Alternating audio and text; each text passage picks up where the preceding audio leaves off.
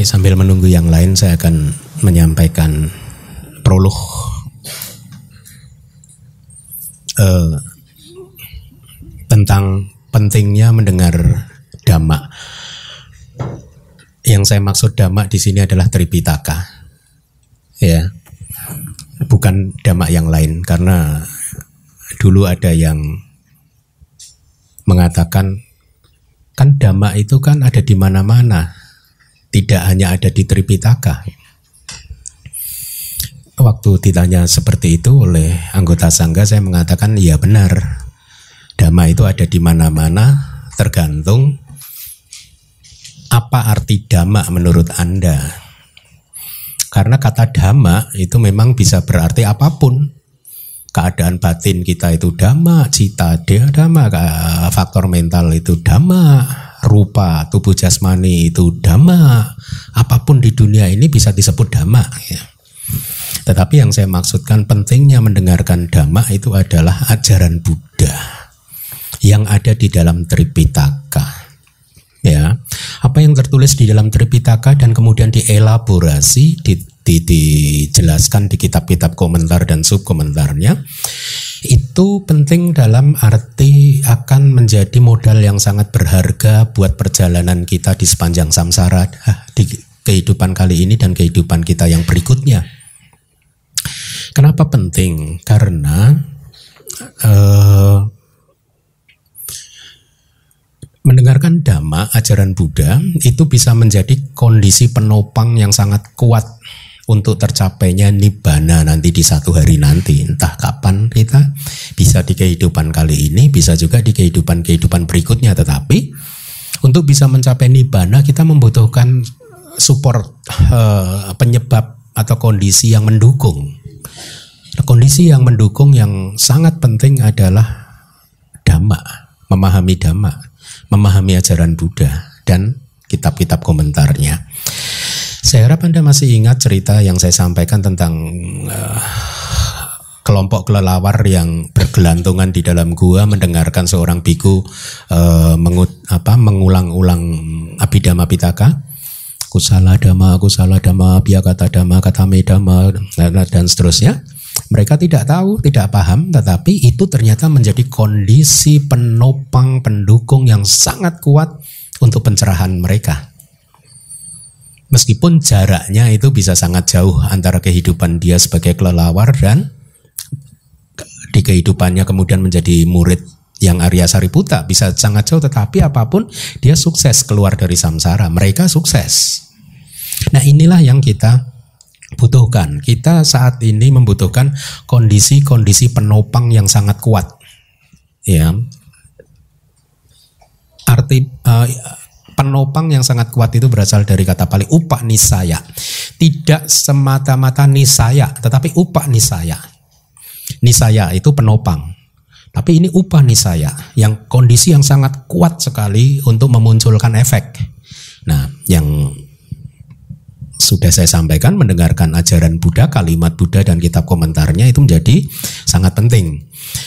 Kondisi penopang yang sangat kuat tidak hanya berkaitan dengan hal-hal yang baik, hal-hal yang buruk juga bisa menjadi kondisi penopang yang sangat kuat. Contohnya kalau kita berasosiasi dengan orang yang punya pandangan salah, ya, bersukacita berdiskusi dengan orang yang punya pandangan salah, senang bergaul dengan orang yang punya pandangan salah, itu menjadi penopang yang sangat kuat. Untuk apa? Untuk nibbana? Enggak. Untuk kebalikannya, ya. Banyak kan contoh di kitab suci, seseorang yang tadinya baik akhirnya lahir di neraka hanya gara-gara berasosiasi, berkumpul, mendengarkan, senang dengan kata-kata yang diucapkan oleh orang yang punya pandangan salah. Contoh yang paling tragis siapa? Ajata satu.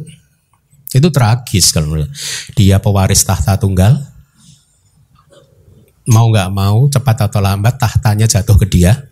Tapi karena mendengarkan kata, dia bersukacita dengan nasihat yang tidak bijaksana, akhirnya malah lahir di neraka. Harusnya dia bisa jadi sotapana, di kehidupan kali itu, tapi gagal. Nah, poin dari prolog yang ingin saya sampaikan adalah e, mumpung kita saat ini mendapatkan kondisi yang sangat baik, terlahir sebagai manusia dengan segala keadaan kehidupan yang cukup baik, ya, maka jangan sia-siakan kesempatan itu untuk mendengarkan kata-kata dari the, the Supreme Enlightened One, manusia yang benar-benar tercerahkan secara sempurna, yaitu Buddha. Yang kemudian penjelasannya ada di kitab komentar, yaitu yang dielaborasi oleh para arahat. Nah, eh, ya terima kasih. Kita masuk ke bagian selanjutnya. Harusnya ini buka, eh, angka sembilan ini adalah bagian sebenarnya. Ya, saya ada skip loncati dua dua sub bagian itu karena pertimbangan banyak hal, e, karena bercerita tentang pekuburan dan lain sebagainya lebih baik nanti aja di lain waktu saya akan sampaikan itu. E, kelas kali ini adalah tentang citta nupasana, subjek yang saya sangat suka. Ya, hmm, dalam artian saya dulu pernah menghabiskan beberapa waktu untuk berlatih meditasi citta nupasana ini. Terjemahannya adalah perenungan tentang kesadaran. Bagi Anda yang sudah belajar Abhidhamma, Anda akan tahu ini adalah perenungan tentang citta, tentang kesadaran, apa yang diajarkan oleh eh, Lause Aling di Sandi Abhidhamma kelas. Itu tentang ini, citta. Nanti akan Anda lihat bagaimana sutta pun itu kalau mau dipelajari secara benar ternyata tidak bisa terpisah dari Abhidhamma. Ya. Baik, seperti biasa saya akan bacakan dulu palinya supaya Anda bisa menimbun banyak sadda, menimbun banyak panya, kebijaksanaan, ya. Dan semoga apa yang baik yang Anda timbun dari mendengarkan pali ini yang kita yakini diucapkan oleh Buddha bisa menjadi kondisi penopang yang sangat kuat buat realisasi kita semua, realisasi nibbana kita semua.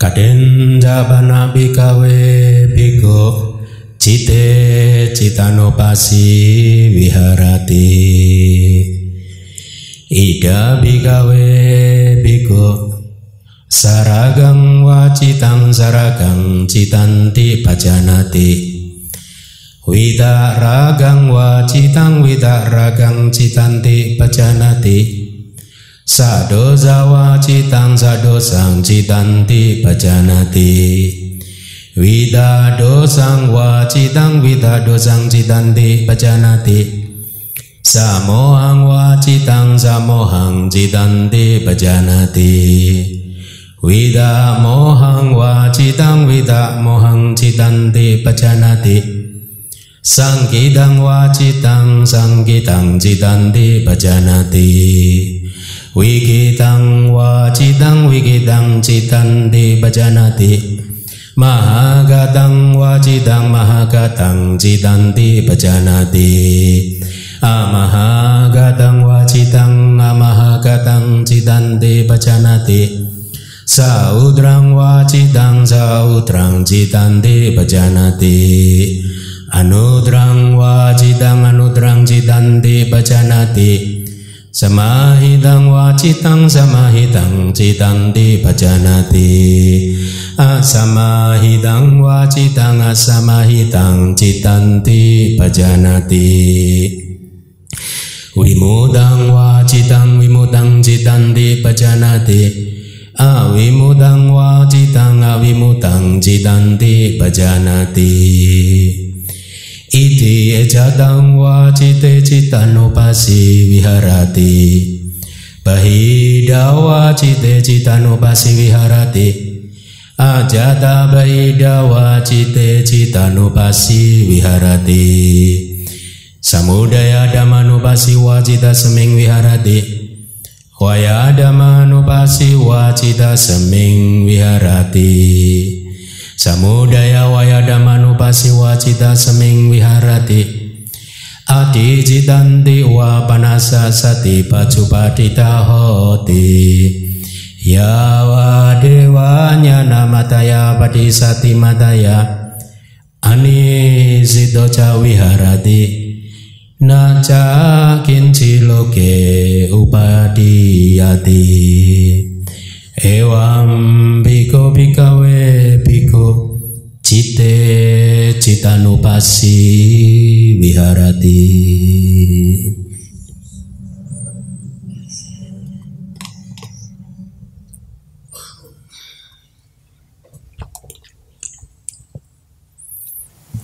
Iya, itu tadi uh, syairnya, bahasa Palinya. Sekarang saya akan minta petugas untuk membaca yang berwarna kuning.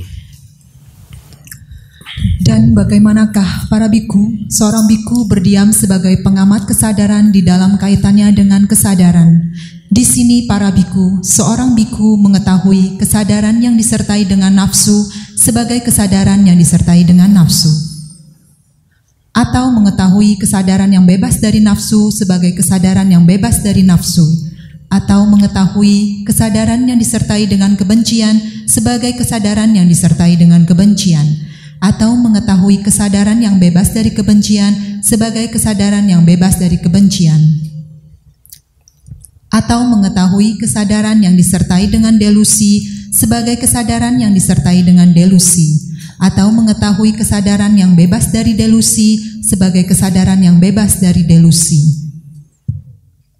atau mengetahui kesadaran yang berkontraksi sebagai batin yang berkontraksi, atau mengetahui kesadaran yang bingung sebagai kesadaran yang bingung, atau mengetahui kesadaran yang lebih tinggi sebagai kesadaran yang lebih tinggi, atau mengetahui kesadaran yang tidak lebih tinggi sebagai kesadaran yang tidak lebih tinggi, atau mengetahui kesadaran yang bisa dilampaui sebagai kesadaran yang bisa dilampaui, atau mengetahui kesadaran yang tidak bisa dilampaui sebagai kesadaran yang tidak bisa dilampaui, atau mengetahui kesadaran yang terpusat sebagai kesadaran yang terpusat, atau mengetahui kesadaran yang tidak terpusat sebagai kesadaran yang tidak terpusat, atau mengetahui kesadaran yang terbebas sebagai kesadaran yang terbebas, atau mengetahui kesadaran yang tidak terbebas sebagai kesadaran yang tidak terbebas. Demikianlah dia berdiam sebagai pengamat kesadaran di dalam kaitannya dengan kesadaran secara internal, atau dia berdiam sebagai pengamat kesadaran di dalam kaitannya dengan kesadaran secara eksternal, atau dia berdiam sebagai pengamat kesadaran di dalam kaitannya dengan kesadaran secara internal dan eksternal, atau dia berdiam sebagai pengamat faktor-faktor kemunculan kesadaran, atau dia berdiam sebagai pengamat faktor-faktor kelenyapan kesadaran, atau dia berdiam sebagai pengamat faktor-faktor kemunculan dan sebab-sebab kelenyapan kesadaran, atau perhatian dia kokoh, ada kesadaran, hanya sejauh untuk pengetahuan dan perhatian penuh semata. Dia berdiam tanpa bergantung dan tidak ada apapun yang dilekatinya di dunia ini. Demikianlah para biku, bagaimana seorang biku berdiam sebagai pengamat kesadaran sebagai kesadaran. Ya, terima kasih Cidona.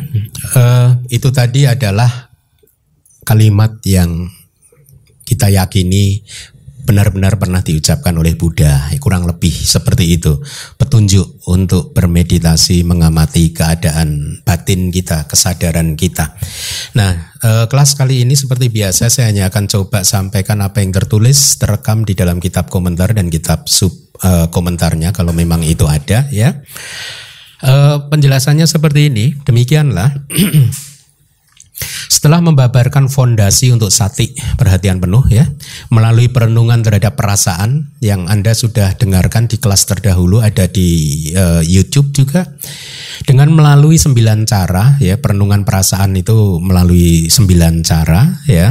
E, sekarang untuk membabarkan perenungan terhadap kesadaran, Bagawa atau Begawan berkata, dan e, bagaimanakah para biku dan seterusnya, no. Dan bagaimanakah para biku, seorang biku berdiam sebagai pengamat kesadaran di dalam kaitannya dengan kesadaran. Kira-kira seperti itu syairnya. Kalau eh, pengamatan terhadap perasaan ada sembilan cara, di dalam pengamatan terhadap kesadaran ini ada delapan pasang kesadaran yang dielaborasi, dijelaskan, disampaikan oleh Buddha untuk diamati. Ya, ada delapan pasang, berarti ada enam belas jenis kesadaran, kelompok kesadaran yang Buddha meminta kita untuk mengamatinya.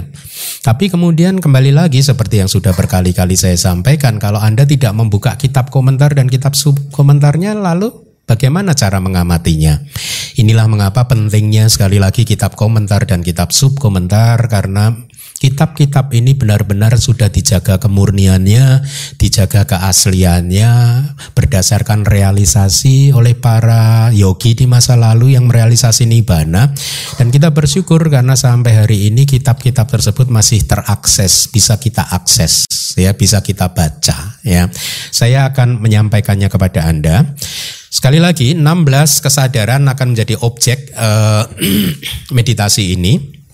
Bagi Anda yang sudah belajar Abhidhamma, nanti Anda akan menemukan bahwa di antara enam belas kelompok kesadaran ini tidak ada satupun kelompok yang berkaitan dengan kesadaran adi duniawi atau lokutra cita. Kenapa? Karena kesadaran adi duniawi itu bukan objek vipassana. Ya, kesadaran adi duniawi, magga pala, Anda sudah sering kan mendengar demi realisasi magga pala atau jalan dan buah. Itu namanya kesadaran adi duniawi. Dari bahasa Pali lokutara, loka plus utara. Loka itu adalah dunia, utara itu transen, melampaui dunia. Dunia apa? Dunia agregat. Inilah kesadaran yang membawa kita keluar dari samsara, ya, untuk eh, apa? meninggalkan semua agregat-agregat ini. Itu yang disebut sebagai kesadaran adi duniawi. Tidak ada juga nibbana, nanti Anda temukan sebagai objek meditasi vipassana Anda, karena nibbana juga bukan objek vipassana. Nibbana itu adalah ob- hasil realisasi kita, ya. Dengan kata lain, meditasi mengamati jenis-jenis kesadaran atau jenis-jenis cita ini hanyalah mengamati lokiya cita atau kesadaran duniawi saja. Ya, Anda yang sudah belajar Abhidhamma tentu Anda akan cepat bisa memahami ini. Jadi kesadaran duniawi saja. Kesadaran duniawi itu adalah setinggi apapun Anda bisa memunculkan kesadaran duniawi ini, buah dari karma dari kesadaran yang setinggi itu pun, misalkan jana atau arupa jana yang tertinggi, itu sebagai satu karma, efeknya tetap saja di dunia ini. Tidak akan pernah bisa membuat Anda keluar dari dunia ini, karena duniawi, lokiya. Belum lokutara, belum melampaui dunia, belum melampaui agregat. Efek dari kesadaran jana adalah munculnya agregat yang lain lagi sebagai Brahma. Itu kan agregat juga, ya. Nah, eh, itu informasi awal. Mari kita lanjutkan. Berkaitan dengan hal tersebut, yang dimaksud dengan kesadaran yang disertai dengan nafsu adalah delapan jenis kesadaran yang disertai dengan keserakahan. Sekali lagi, saya ingin Anda uh, mulai mengerti betapa pada akhirnya kita benar-benar tidak bisa memisahkan Sutta dan Abhidhamma. Ya, karena masih saja ada pendapat-pendapat bahwa Abhidhamma itu bukan ajaran Buddha. Jadi mereka yang berpendapat begitu itu sebenarnya kitab sucinya itu dua pitaka, bukan tri pitaka, dua saja dia. Ya, cuman confused, bingung, menolak Abhidhamma. Tapi kalau ditanya kitab sucinya apa, Tipiṭaka. Itu katanya nggak nggak nggak cocok dengan Abhidhamma. Di kelas terdahulu saya sudah demonstrasikan logika yang yang harus konsekuensi yang harus dianut oleh seseorang yang menolak Abhidhamma, ya. Logikanya seperti ini. Mereka yang menolak Abhidhamma, konsekuensi logisnya harus menolak kitab komentar. Kenapa? Karena Anda lihat, kitab komentar itu kebanyakan khususnya yang berkaitan dengan pencapaian meditasi, meditasi, pencapaian nibbana, pencapaian meditasi yang lain, misalkan e, palak samapati dan lain sebagainya, itu diuraikan berdasarkan Abhidhamma di kitab komentarnya. Inilah mengapa akhirnya karena orang yang menolak Abhidhamma ini kan malu-malu, mau mundur malu kan, jadi akhirnya oh iya kitab komentar itu juga ditolak karena itu bukan dari Buddha. Konsekuensinya begitu, karena kalau seseorang menolak Abhidhamma tapi menerima kitab komentar, mereka jadi konflik batinnya. Karena tidak ada bedanya nanti kitab komentar dan Abhidhamma. Banyak penjelasan di kitab komentar dan subkomentar itu dijelaskan berdasarkan Abhidhamma seperti yang akan Anda lihat di kelas kita pagi hari ini. Ya, nah konsekuensi itu akhirnya ditolak semuanya. Abhidhamma ditolak, kitab komentar ditolak, lalu mereka baca Sutta Piṭaka. Semester depan saya akan demonstrasikan lagi kepada Anda tentang bagaimana cara membaca Sutta Piṭaka kalau tidak membuka kitab komentar.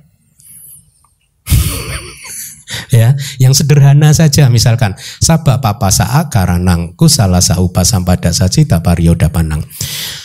Uh, sabba papasa tidak melakukan semua perbuatan buruk. Apa itu yang dimaksud? Ya. Definisi perbuatan buruk itu apa saja? Atau melakukan perbuatan baik, definisi perbuatan baik itu apa saja. Nah kalau kita tidak memakai pegangan kitab komentar, maka definisi dari tiga ratus orang bisa tiga ratus definisi. Makanya akan timbul peperangan. Dua orang berperang, kalau ditanya sama-sama melakukan hal yang baik, tapi perang. Nah, ya. Jadi sekali lagi eh, kita pada akhirnya tidak bisa memisahkan Abhidhamma dan Sutta Piṭaka seperti yang akan Anda lihat di, sekali lagi di kelas terdahulu sebenarnya juga sudah terlihat. Tapi ini juga akan menambah keyakinan Anda bahwa Sutta dan Abhidhamma itu satu, sama saja. Ya. Nah di sini disebutkan di Sutta Buddha berkata saragang wacitang saragang citanti pajanati. Itu seorang bhikkhu mengetahui cita yang disertai dengan raga. Cita yang disertai dengan nafsu sebagai cita yang disertai dengan nafsu. Raga dan loba itu sama. Ya, nafsu dan keserakahan itu sama. Muncul dari satu kesadaran yang sama. Di dalam Abhidhamma disebutkan variasi kesadaran yang disertai dengan nafsu atau dengan keserakahan itu ada delapan variasi.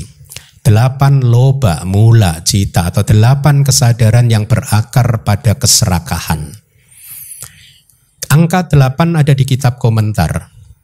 Angka delapan berasal dari Abhidhamma Piṭaka. Ya, delapan jenis kesadaran yang disertai dengan keserakahan. Jadi, kalau seseorang atau batin ini sedang serakah, variasi keserakahan itu muncul dalam delapan bentuk jenis yang berbeda. Satu, dari delapan jenis kesadaran yang disertai dengan keserakahan, itu bisa di Uh, analisis berdasarkan tiga dhamma. Satu, jenis perasaan yang menyertainya. Jadi ada seseorang sedang serakah, sedang bernafsu, tetapi dengan satu perasaannya sukacita. Atau ada orang lain sedang bernafsu tapi perasaannya U P K. Seseorang sedang melekat, perasaannya sukacita dan yang lain U P K. Jadi ada dua variasi perasaan, yaitu sukacita dan ketenangan. Terus komponen pembentuk kesadaran yang kedua adalah adanya pandangan salah atau tidak adanya pandangan salah. Pandangan salah di sini adalah pandangan yang e, secara umum kalau di dalam kehidupan sehari-hari adalah yang tidak meyakini, tidak mengakui ada hubungan sebab dan akibat dari semua ucapan, perbuatan, dan pikiran kita. Ya. Kemudian komponen pembentuk yang ketiga adalah munculnya spontan atau tidak spontan. Jadi dari tiga komponen ini tadi, perasaan, pandangan salah ada atau tidak, dan spontan atau tidak spontan, kalau dielaborasi akan menghasilkan delapan jenis kesadaran yang berakar pada keserakahan atau disertai dengan nafsu. Ya, jadi ada kalanya seseorang itu, katakanlah ini salah satu contoh, bagaimana di dalam kehidupan sehari-hari keserakahan itu bisa muncul. Seseorang berbisnis mencari keuntungan kan, ya. Tetapi kalau mencari keuntungannya dengan melanggar sila, ya udah jelas itu adalah keserakahan, ya. Dia tahu bahwa melang- ini yang saya lakukan ini melanggar sila, tapi untungnya so sweet. Nah, untungnya gede, nggak apa-apa melanggar sila. Uh, nanti uh, apa? Uh, di di cancel uh, karma buruknya. Jadi ada seseorang mencari keuntungan itu udah keserakahan atau nafsu. Dia tahu ini melanggar sila tapi tetap dilakukan dan dia munculnya dengan spontan. Begitu ada tawaran langsung spontan iya gitu. Ada orang ke, jenis kedua yang munculnya tidak spontan. Ditimbang-timbang dulu melanggar sila itu, waduh ini enaknya dilakukan enggak ya, sehari dua hari ditimbang-timbang, oh akhirnya udahlah lakukan sajalah. Keserakahannya muncul tidak spontan. Ya. Ada juga orang lain yang keserakahannya muncul dengan disertai perasaan U B K, ketenangan, ya. Cool, cool, sangat cool gitu, padahal dia sedang mau melanggar sila. Darah dingin, darah dingin gitu ya. Dan munculnya spontan atau tidak spontan. Nah, variasi-variasi ini ada delapan, dan delapan ini harus menjadi objek meditasi kita yang harus kita amati. Ya, lalu siapa bilang Abhidhamma tidak penting? Ya. Setiap kesadaran yang muncul dari delapan ini harus segera diamati dan diketahui. Itu petunjuk dari Buddha, ya. Uh, Atau kadang seseorang mendengarkan Dhammatok, ya. Pada saat sekarang ini Anda kan mendengarkan Dhammatok. Belum tentu Anda mendengarkan Dhammatok itu dengan kesadaran yang baik. Kalau pada saat itu Anda sedang melekat terhadap teori-teori Anda, melekat terhadap biku yang berceramah, melekat terhadap apapun yang Anda lekati, ya, keserakahan itu muncul karena ada pandangan salah. Misalkan Anda mendengarkan Dhammatok dengan sekali-sekali, maaf ya, W A W A, buka H P. Dengan Anda berpikir, ah nggak apa-apa, toh hanya tiga puluh detik aja kok. Ya, udah pandangan salah loh itu. Hmm? Karena apa? Karena mendengarkan Dhammatok sambil begitu kan tidak bagus. Ya, itu tidak baik. Apalagi itu meyakini ah tidak ada konsekuensinya dari perbuatan ini. Berarti ada pandangan salah di sana. Ya, berarti itu sudah keserakahan lagi. Ya, kemelekatan terhadap apa? Terhadap pandangan kita sendiri. Kita melekati pandangan kita sendiri, ya, teori kita sendiri. Itu pun juga adalah keserakahan. Nah, hal-hal seperti ini sebenarnya dikupas dengan sangat detail di dalam uh, pelajaran Abhidhamma. Saya bisa memberikan banyak contoh, tetapi waktu tidak akan sempat, tidak cukup untuk membahas itu semua. Jadi itu uh, kesadaran yang disertai dengan nafsu ada delapan. Kemudian kalimat yang kedua adalah Wita ragang wa citang wita ragang citanti pajanati. Jadi pada saat uh, seorang biku ya mengetahui ketika ada kesadaran yang terbebas dari nafsu sebagai kesadaran yang bebas dari nafsu. Penjelasannya bagaimana? Apa itu yang dimaksud terbebas dari nafsu? Itulah mengapa sekali lagi kita perlu membuka kitab ko mentar. Artinya adalah kesadaran yang tidak bisa ditentukan, abhya kata. Ya, kalau yang belajar Abhidhamma udah tahu nih istilah abhya kata ini. Ya, itu yang tidak bisa ditentukan. Tidak bisa ditentukan, kenapa? Tidak bisa ditentukan sebagai kesadaran yang baik atau kesadaran yang tidak baik. Oleh karena itulah kesadaran yang tidak bisa ditentukan adalah du, mencakup dua jenis kesadaran, yaitu wipaka cita atau kesadaran resultan dan kiriya cita atau kesadaran fung sional, dan kesadaran yang baik duniawi, artinya apa? Lokiya kusala cita, kesadaran yang baik duniawi, ya. Itu saya sertakan bahasa Palinya, witaraganti lokiya kusala biakatam, ya, karena kesadaran ini hanya mencakup tentang kesadaran lokiya kusala, kesadaran yang baik duniawi, dan kesadaran abhya kata. Inilah yang dimaksud sebagai kesadaran yang bebas dari nafsu. Nah, berkaitan dengan kesadaran yang bebas dari nafsu dengan definisi tadi, berarti ada tiga kan kesadaran yang bebas dari nafsu, apa saja? Satu, kesadaran baik duniawi. Dua, kesadaran resultan. Tiga, kesadaran fungsional. Masih ada kesadaran lain yang tidak termasuk di dalam klasifikasi tiga ini, yaitu apa? Empat kesadaran tidak baik yang lainnya, yaitu kesadaran yang berakar pada kebencian dan kesadaran yang berakar pada delusi atau moha, dosa dan moha. Tidak termasuk di dalam klasifikasi ini. Kenapa? Makanya disebutkan di dalam kitab komentar, empat kesadaran tidak baik sisanya itu tadi tidak menemani kalimat sebelumnya dan juga kalimat sesuh. Dahnya, artinya empat kesadaran yang tidak baik itu tadi belum termasuk di dalam klasifikasi kesadaran yang disertai dengan nafsu dan kesadaran yang terbebas dari nafsu. Kenapa? Artinya seperti ini. Arti dari bebas atau tanpa nafsu itu berlawanan dari nafsu, berlawanan dengan nafsu, berlawanan dengan loba atau raga, ya. Artinya Sebenarnya di sini Buddha hanya menunjukkan secara relatif kesadaran-kesadaran yang bebas dari nafsu tadi itu e, bebas dari nafsu karena dia hanya relatif saja, karena sesungguhnya semua jenis kesadaran logia duniawi dimanapun itu kita tidak bisa mengatakannya terbebas dari nafsu. Tetap saja selama nafsu itu belum dihancurkan, nafsu itu masih tetap ada. Ya, meskipun tidak muncul tetapi dia menjadi satu potensi. Seperti ibaratnya Anda menanam pohon mangga, mangganya belum berbuah. Anda tidak bisa mengatakan bahwa tidak ada mangga di dalam pohon mangga tersebut.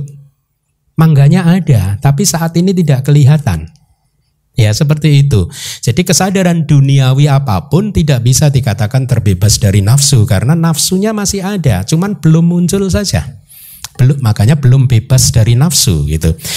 Oleh karena itulah di dalam kalimat kesadaran yang bebas dari nafsu eh, di sini arti dari bebas dari nafsu hanya relatif saja ya. eh, di dalam berwipasana Bermeditasi wipasana, kita mengamati apa yang secara teknis disebut te bumaka cita. Cita itu kesadaran, te itu tiga, bumaka itu tingkatan. Jadi kesadaran di tiga tingkatan, yaitu kesadaran di tingkat lingkup indriawi, kesadaran di tingkatan atau lingkup materi halus, dan kesadaran yang berada di tingkatan atau lingkup non materi. Ya, nah. Uh, itulah yang menjadi objek uh, wipasana kita. Ya, tetap seperti yang tadi dikatakan, semua jenis kesadaran di tiga tingkatan itu tadi sama sekali tidak bisa sebenarnya bebas dari nafsu. Bahkan sakadagami saja, seorang yang sudah mencapai tingkat pencerahan level yang kedua saja masih belum terbebas dari nafsu. Dia masih mempunyai rupa raga, dia masih mempunyai arupa raga. Bahkan anagami pun juga masih mempunyai rupa raga, itu adalah nafsu untuk terlahir sebagai Brahma materi halus. Arupa raga itu adalah nafsu untuk terlahir sebagai Brahma tanpa tubuh, tanpa materi. Anagami pun masih mempunyainya. Ya, itulah mengapa tadi dikatakan kita tidak bisa mengatakan kesadaran di tiga tingkatan itu sama sekali bebas dari nafsu. Ya. Jadi hal ini akan menjadi jelas ketika kita sebagai yogi mengetahui e, bahwa praktek perenungan ini tadi dilakukan terhadap cita dari tiga tingkatan, ya e, hanya tiga tingkatan, bukan empat tingkatan, yaitu tingkatan adi duniawinya tidak. Ya, kenapa? Karena tingkatan adi duniawi bukan objek wipasana. Kita hanya mengamati kesadaran di tiga tingkatan untuk mengetahui apa sih sesungguhnya, untuk mengetahui bahwa mereka itu adalah anicca, dukkha dan anatta. Itu saja sebenarnya realisasi wipasana kita. Ya. Nah, jadi oleh karena di sini yang dimaksud dengan bebas dari nafsu atau tanpa nafsu itu hanyalah berlawanan atau cirinya berkebalikan dari nafsu, ya. E, dan hanya disampaikan secara relatif, lalu itulah mengapa dua dosa mula cita atau dua kesadaran yang berakar pada kemarahan atau kebencian dan dua kesadaran yang berakar pada khayalan atau delusi tidak dimasukkan. Tapi kenapa Allah tidak dimasukkan? Apakah empat cita itu juga benar-benar bebas dari nafsu? Tadi kan katanya nggak ada yang bebas dari nafsu secara benar-benar. Ya, bukankah dosa mula cita atau kesadaran yang berakar pada kebencian itu bisa muncul karena didorong oleh nafsu yang muncul sebelumnya? Hmm? Contoh, Anda cinta nggak sama suami atau istri Anda? Hah? Cinta kan? Gara-gara cinta Anda, Anda bisa marah terhadap suami atau istri Anda. Kok bisa? Bang? Iya. Kalau Anda nggak cinta, Anda nggak marah. Maksud saya, ya, gara-gara nafsu yang di awal, akhirnya seseorang bisa memunculkan kemarahan. Gara-gara cinta yang muncul di awal, di momen berikutnya kebencian, kemarahan bisa muncul. Itulah mengapa orang berpacaran setelah putus bisa saling bermusuhan, kan? Bisa nggak? Padahal dulunya saling mencintai. Jangankan berpacaran, Bante, suami istri juga bisa bermusuhan. Padahal mencintai tadinya. Ya, jadi saya hanya ingin mendemonstrasikan kepada Anda bahwa kesadaran yang berakar pada kebencian sesungguhnya juga belum terbebas dari nafsu. Ya, nafsunya muncul sebagai tenaga pendorong di, dari belakang, mendorong kemunculan kebencian tersebut. Ya, Jadi bukankah nafsu bisa menjadi kondisi? Demikian pula dengan e, kemunculan dari delusi, khayalan. Bukankah itu bisa muncul dari nafsu juga? Ya. Atta kata acarya atau guru atta kata, guru kitab komentar, guru yang berkomentar, yang menjelaskan makna dari Tipiṭaka, dari kalimat tadi, mengatakan bahwa kesadaran yang disertai dan yang bebas dari keserakahan atau bebas dari nafsu itu e, memang tidak memasukkan empat kesadaran tadi, karena beliau atau Buddha ingin memisahkan empat kesadaran tadi yang berakar pada kebencian dan delusi ke dalam subjek pengamatan yang berikutnya. Ya, dipisahkan dari nafsu dan yang bebas dari nafsu. Lalu apakah kemudian yogi tidak jatuh dalam pengamatan parsial? Tidak lengkap dong kalau tidak diamati. Iya, jawabannya nanti-nanti. Dosanya akan diamati belakangan. Mohanya juga akan diamati di syair setelah ini. Ya. Nah, jadi ketika berwipasana, Buddha mengajarkan kepada kita juga untuk mengamati setiap kesadaran yang muncul yang disertai dengan nafsu ya, ataupun yang sudah terbebas dari nafsu. Kita harus mengamati dan memahaminya. Pejanati, pejanati. Ya, e, itu berasal dari kata akar kata nya. Nya itu adalah pengetahuan, kebijaksanaan. Ya, kita harus mengetahui, oh ini adalah kesadaran yang disertai dengan keserakahan. Meskipun nanti di kitab-kitab uh, tambahannya lagi, subkomentarnya lagi, tidak cukup hanya mengamati kesadaran yang disertai dengan nafsu. Kita harus juga mengamati berapa cetasika yang muncul di situ, berapa faktor mental yang muncul di kesadaran tersebut. Dan itu pun harus dilihat satu persatu sampai kita benar-benar pejanati. Seorang biku memahaminya dengan penuh, dengan benar, dengan baik. Itu artinya. Selanjutnya, pasangan kesadaran yang kedua adalah kesadaran yang disertai dengan kebencian yang tadi sudah saya katakan. Dua jenis kesadaran yang disertai dengan perasaan tidak menyenangkan. Ini pun buat mereka yang sudah belajar Abhidhamma sudah memahami bahwa kesadaran yang berakar pada kebencian memang ada dua saja, ya. Jadi dibedakan berdasarkan kemunculan kebencian itu spontan atau tidak spontan. Tetapi dari spontan atau tidak spontan, perasaan yang menyertai selalu tidak nyaman. Hati-hati, kalau Anda belajar Abhidhamma Anda akan tahu, setiap kali ada perasaan tidak enak, itu sudah kesadaran yang berakar pada kebencian. Dan itu aku salah, itu kesadaran yang tidak baik, itu adalah juga karma baik, karma karma yang tidak baik. Ya. Nah, jadi di dalam kesadaran yang berakar pada kebencian, komponen pembentuknya adalah satu perasaan yang tidak menyenangkan tadi. Nggak enak perasaan kita, nggak nyaman. Itu sudah dosa loh. Ya, dosa dalam pengertian Buddhis, bukan non-Buddhis, berdosa masuk neraka. Loh, berarti dosanya Buddhis nggak bisa masuk neraka, bisa juga sih. Kalau berbuah memang sama sih, karena tidak baik, kesadaran tidak baik, ya. Jadi komponen pembentuknya udah jelas sekarang. Setiap kali Anda merasakan perasaan tidak nyaman, itu adalah dosa. Sebenarnya do manasa wedana, perasaan yang tidak menyenangkan, ya. Nah, komponen pembentuk yang ketiga ada lagi, antipati, patiga.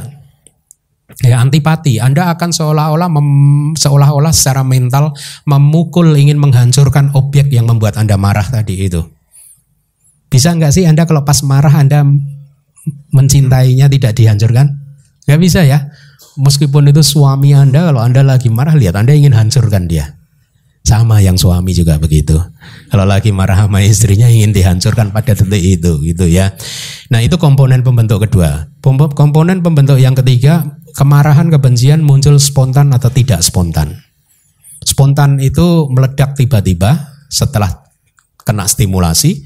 Tidak spontan itu Anda mikir dulu lima menit, sepuluh menit. Oh, dia tadi berarti menghina saya, ya. Nah, makanya jangan mikir panjang lah. Kepanjangan kadang gak bagus. Tadinya udah gak marah, gara-gara mikir sepuluh menit jadi ngambek. Saya telat sadar. Kayak tadi saya sadar, maaf, saya langsung minta maaf kepada Pak Hasan. Pak Hasan Sirait, maaf ya, ada gak?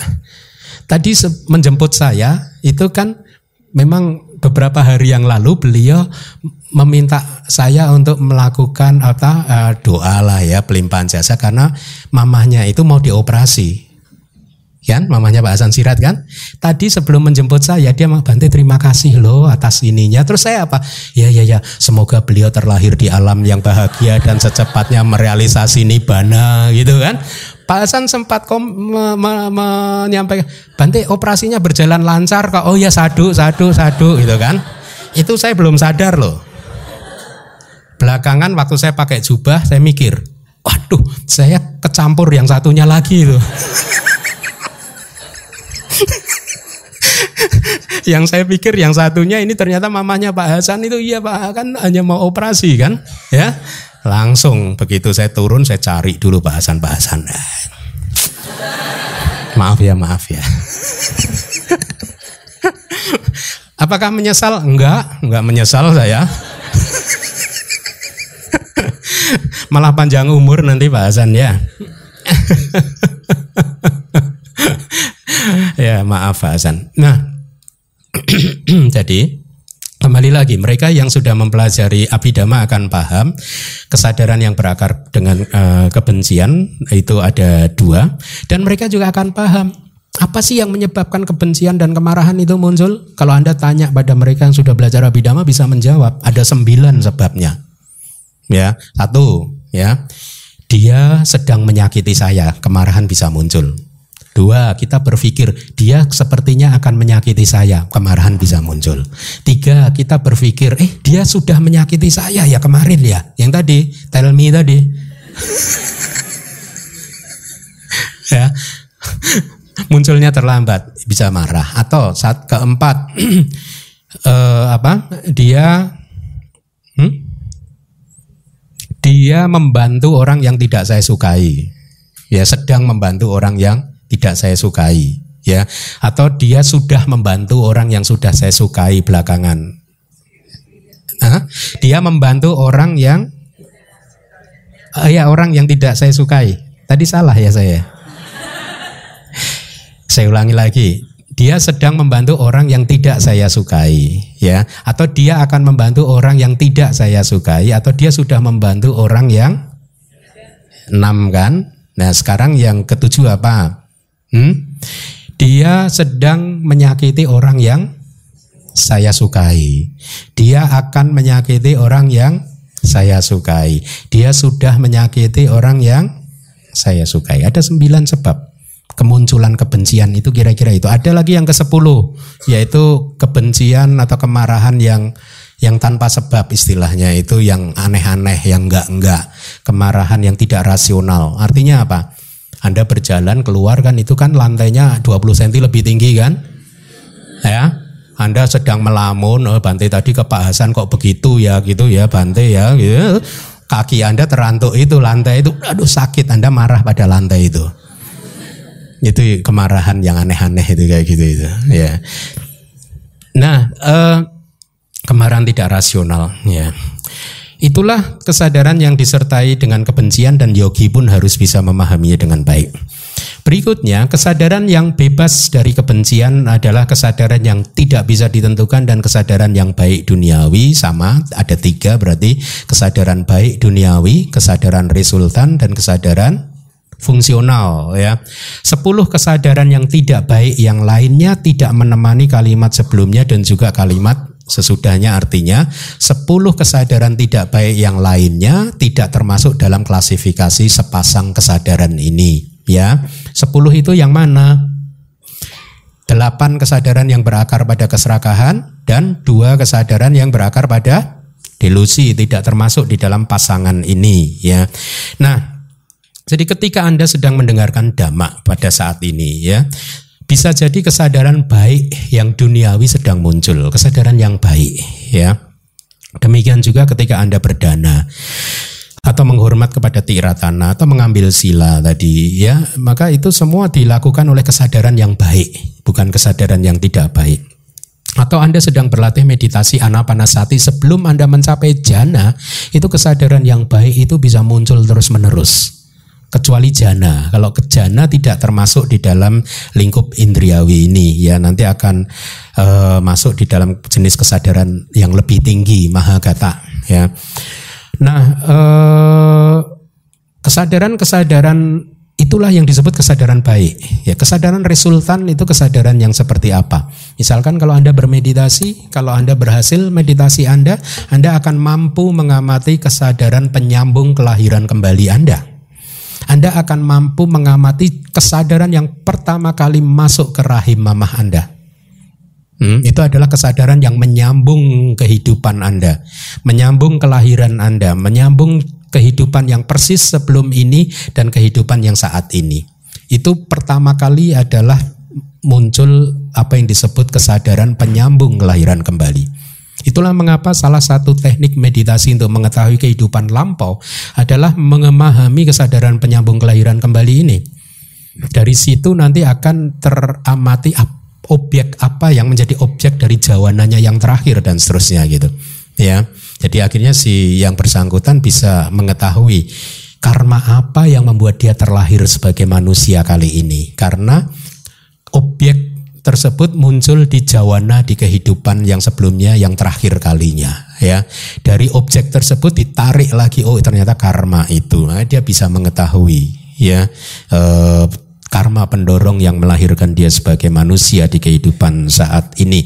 Nah, itu adalah kesadaran resultan. Sebenarnya ada banyak sekali kesadaran resultan. Salah satunya eh, yang lain adalah bawangga, faktor kehidupan, atau nanti kesadaran kematian itu pun juga kesadaran resultan. Atau pada saat Anda mendengarkan Dhamma Talk ini, ada kesadaran telinga Anda, itu pun adalah juga kesadaran resultan. Ya, ada kesadaran yang menerima suara Anda, menginvesti um, suara saya, menginvestigasi suara saya, itu pun juga kesadaran resultan. Demikian pula dengan pada saat Anda melihat ke arah saya, yang bisa melihat ke arah saya adalah kesadaran resultan Anda.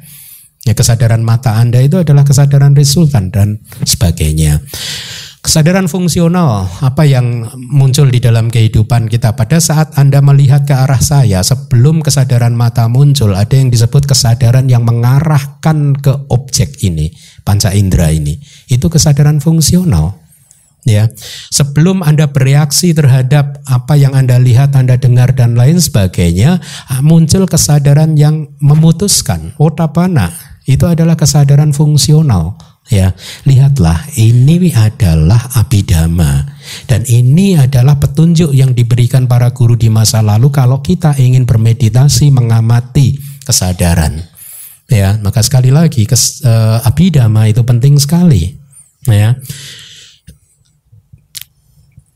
Mari kita lanjutkan. Jadi ketika berwipasana, yogi harus memahami juga sepasang kesadaran ini, yaitu kesadaran yang disertai dengan kebencian dan yang e, bebas dari kebencian.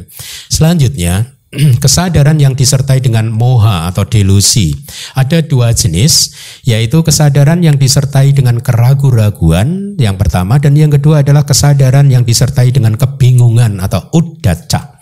Akan tetapi karena delusi atau moha muncul di semua jenis kesadaran yang tidak baik, maka kesadaran yang tidak baik sisanya juga pantas untuk dimasukkan dalam klasifikasi sepasang kesadaran yang ini gitu.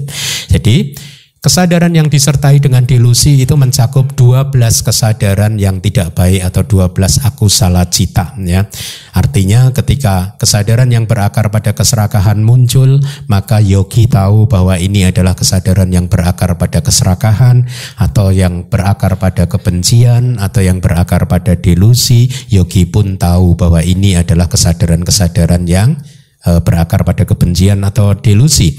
Dari dua belas akusala cita atau kesadaran yang tidak baik, terdapat dua kesadaran yang berakar pada delusi, yaitu wicikicca ya sahagata disertai dengan keraguan-raguan, dan uddaca sahagata disertai dengan kebingungan ya. Kemudian kesadaran yang bebas dari delusi,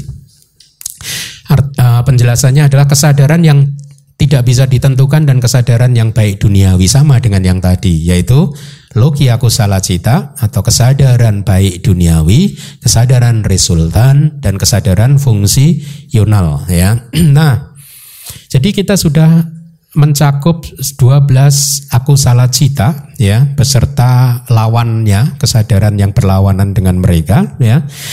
Hendaknya dipahami bahwa masing-masing dari kesadaran itu tidak bisa muncul bersama-sama. Satu kesadaran muncul pada satu saat, Pada saat satu kesadaran muncul, yang lain tidak muncul. Pada saat kesadaran yang ini lenyap, maka kes- kelenyapan kesadaran ini mengkondisikan kemunculan kesadaran yang baru. Inilah anatta, inilah anicca dan anatta. Ya, jadi umur kita itu sebenarnya sangat sangat singkat sekali. Kalau Buddha mengatakan di dalam kitab komentar, di dalam satu jentikan jari diperkirakan, diduga ada satu triliun perasaan atau satu triliun kesadaran muncul dan lenyap. Satu triliun. Ya, cepat sekali. Usia kita itu pendek sekali. Satu per satu triliun detik, katakanlah begitu. Ya. Nah, jadi ketika kita berwipasana, kita hendaknya mengamati dua belas kesadaran yang tidak baik setiap kali mereka muncul satu persatu, ya. Dan juga kita mengamati kesadaran baik yang duniawi. Ada berapa kesadaran baik yang duniawi? Kira-kira boleh nggak kalau saya jawab langsung biar waktunya cepat aja? Boleh ya, C C ya, ada tujuh belas. Karena yang empat kesadaran baik adi duniawi tidak termasuk di sini, ya. tujuh belas kesadaran baik duniawi ini yang kita amati. Apa saja sih Bante, nanti tanya Lause. Ya, waktunya nggak cukup. Dan Uh, juga mengamati kesadaran resultan serta fungsional. Dari semua penjelasan yang telah disampaikan, kita diajarkan ya tidak hanya mengamati uh, cita, tapi sekali lagi juga cetasika. Kenapa? Karena kesadaran dan faktor mental tidak bisa terpisah-pisah. Apa sih faktor mental? Perasaan Anda itu faktor mental, persepsi Anda itu faktor mental, cetana kehendak Anda untuk melakukan ini, melakukan itu, itu faktor mental. Ya, ada banyak, ada lima puluh dua faktor mental, ya. Selanjutnya, nah, ini kesadaran yang sangkitang. Saya tidak menemukan penjelasan yang lebih baik daripada berkontraksi, tapi tolong jangan dipahami yang enggak-enggak ya. Kesadaran yang berkontraksi adalah kesadaran yang disertai oleh kemalasan dan kantuk. Malas, ngantuk, tina, mida, ya. Itulah kesadaran yang sedang berkontraksi. Kenapa kesadaran ini dinamakan demikian? Karena sifatnya berkerut dan layu, ya. Seolah-olah seperti layu kesadarannya, kan? Kayak mau mau berkerut gitu, mau tidur aja gitu. Kalau Anda ngantuk, Anda bisa berdiri tegak enggak sih? Nah, berkerut kan? Ya. Kemudian uh, yang pasangan yang berikutnya adalah wikitang. Wikitang itu bingung, ya. Kesadaran yang bingung. Kes, ini mencakup kesadaran yang disertai dengan kebingungan atau uddaca sahagata. Oleh karena itu dinamakan kesadaran yang berserakan, itu ada bahasa Palinya. Nah, kita lihat kitab subkomentarnya, penjelasannya apa? Karena ada yang menarik. Sampa yoga awasena tinamidana. Diserang oleh tinamida, itu ada kata-kata kan tadi, diserang oleh tinamida itu hanya uh, istilah ya, artinya kesadaran yang disertai dengan kemalasan dan kantuk, tina dan mida. Diserang oleh tina mida melalui asosiasi dengan kesadaran, artinya sebenarnya ini adalah jenis-jenis kesadaran yang berasosiasi muncul bersama kemalasan dan kantuk. Keduanya tidak bisa dipisahkan, ya. Jadi kesadaran yang berkontraksi yang pertama itu adalah kesadaran tidak baik. Dari dua belas kesadaran tidak baik, ada lima jenis kesadaran yang berkontraksi, ya, yaitu kesadaran yang dengan dorongan, yang yang tidak spontan, ya, yang munculnya setelah tadi tell me tadi, ya. Kesadaran yang tidak mempunyai, tidak disertai dengan dorongan atau tidak spontan, itu bisa eh, biasanya disertai oleh tina dan mida, kemalasan dan rasa kantuk, ya. Kesadaran yang berkontraksi mengalir dengan cara seolah-olah menyeringai terhadap objeknya. Kalau kita sedang malas dan ngantuk itu, kalau melihat objek apapun, pikiran berpikir tentang apapun gitu, kitab komentar mengumpamakannya seperti kita menyeringai gitu, malas untuk melihat objeknya gitu, ya. Nah, yang kedua adalah kesadaran yang bingung, uddaca. Berkaitan dengan uddaca cita atau kesadaran yang disertai dengan kebingungan. Di Indonesia ada terjemahan yang salah yang dianut sudah bertahun-tahun, mungkin diterjemahkan menjadi kesadaran yang disertai dengan kegelisahan.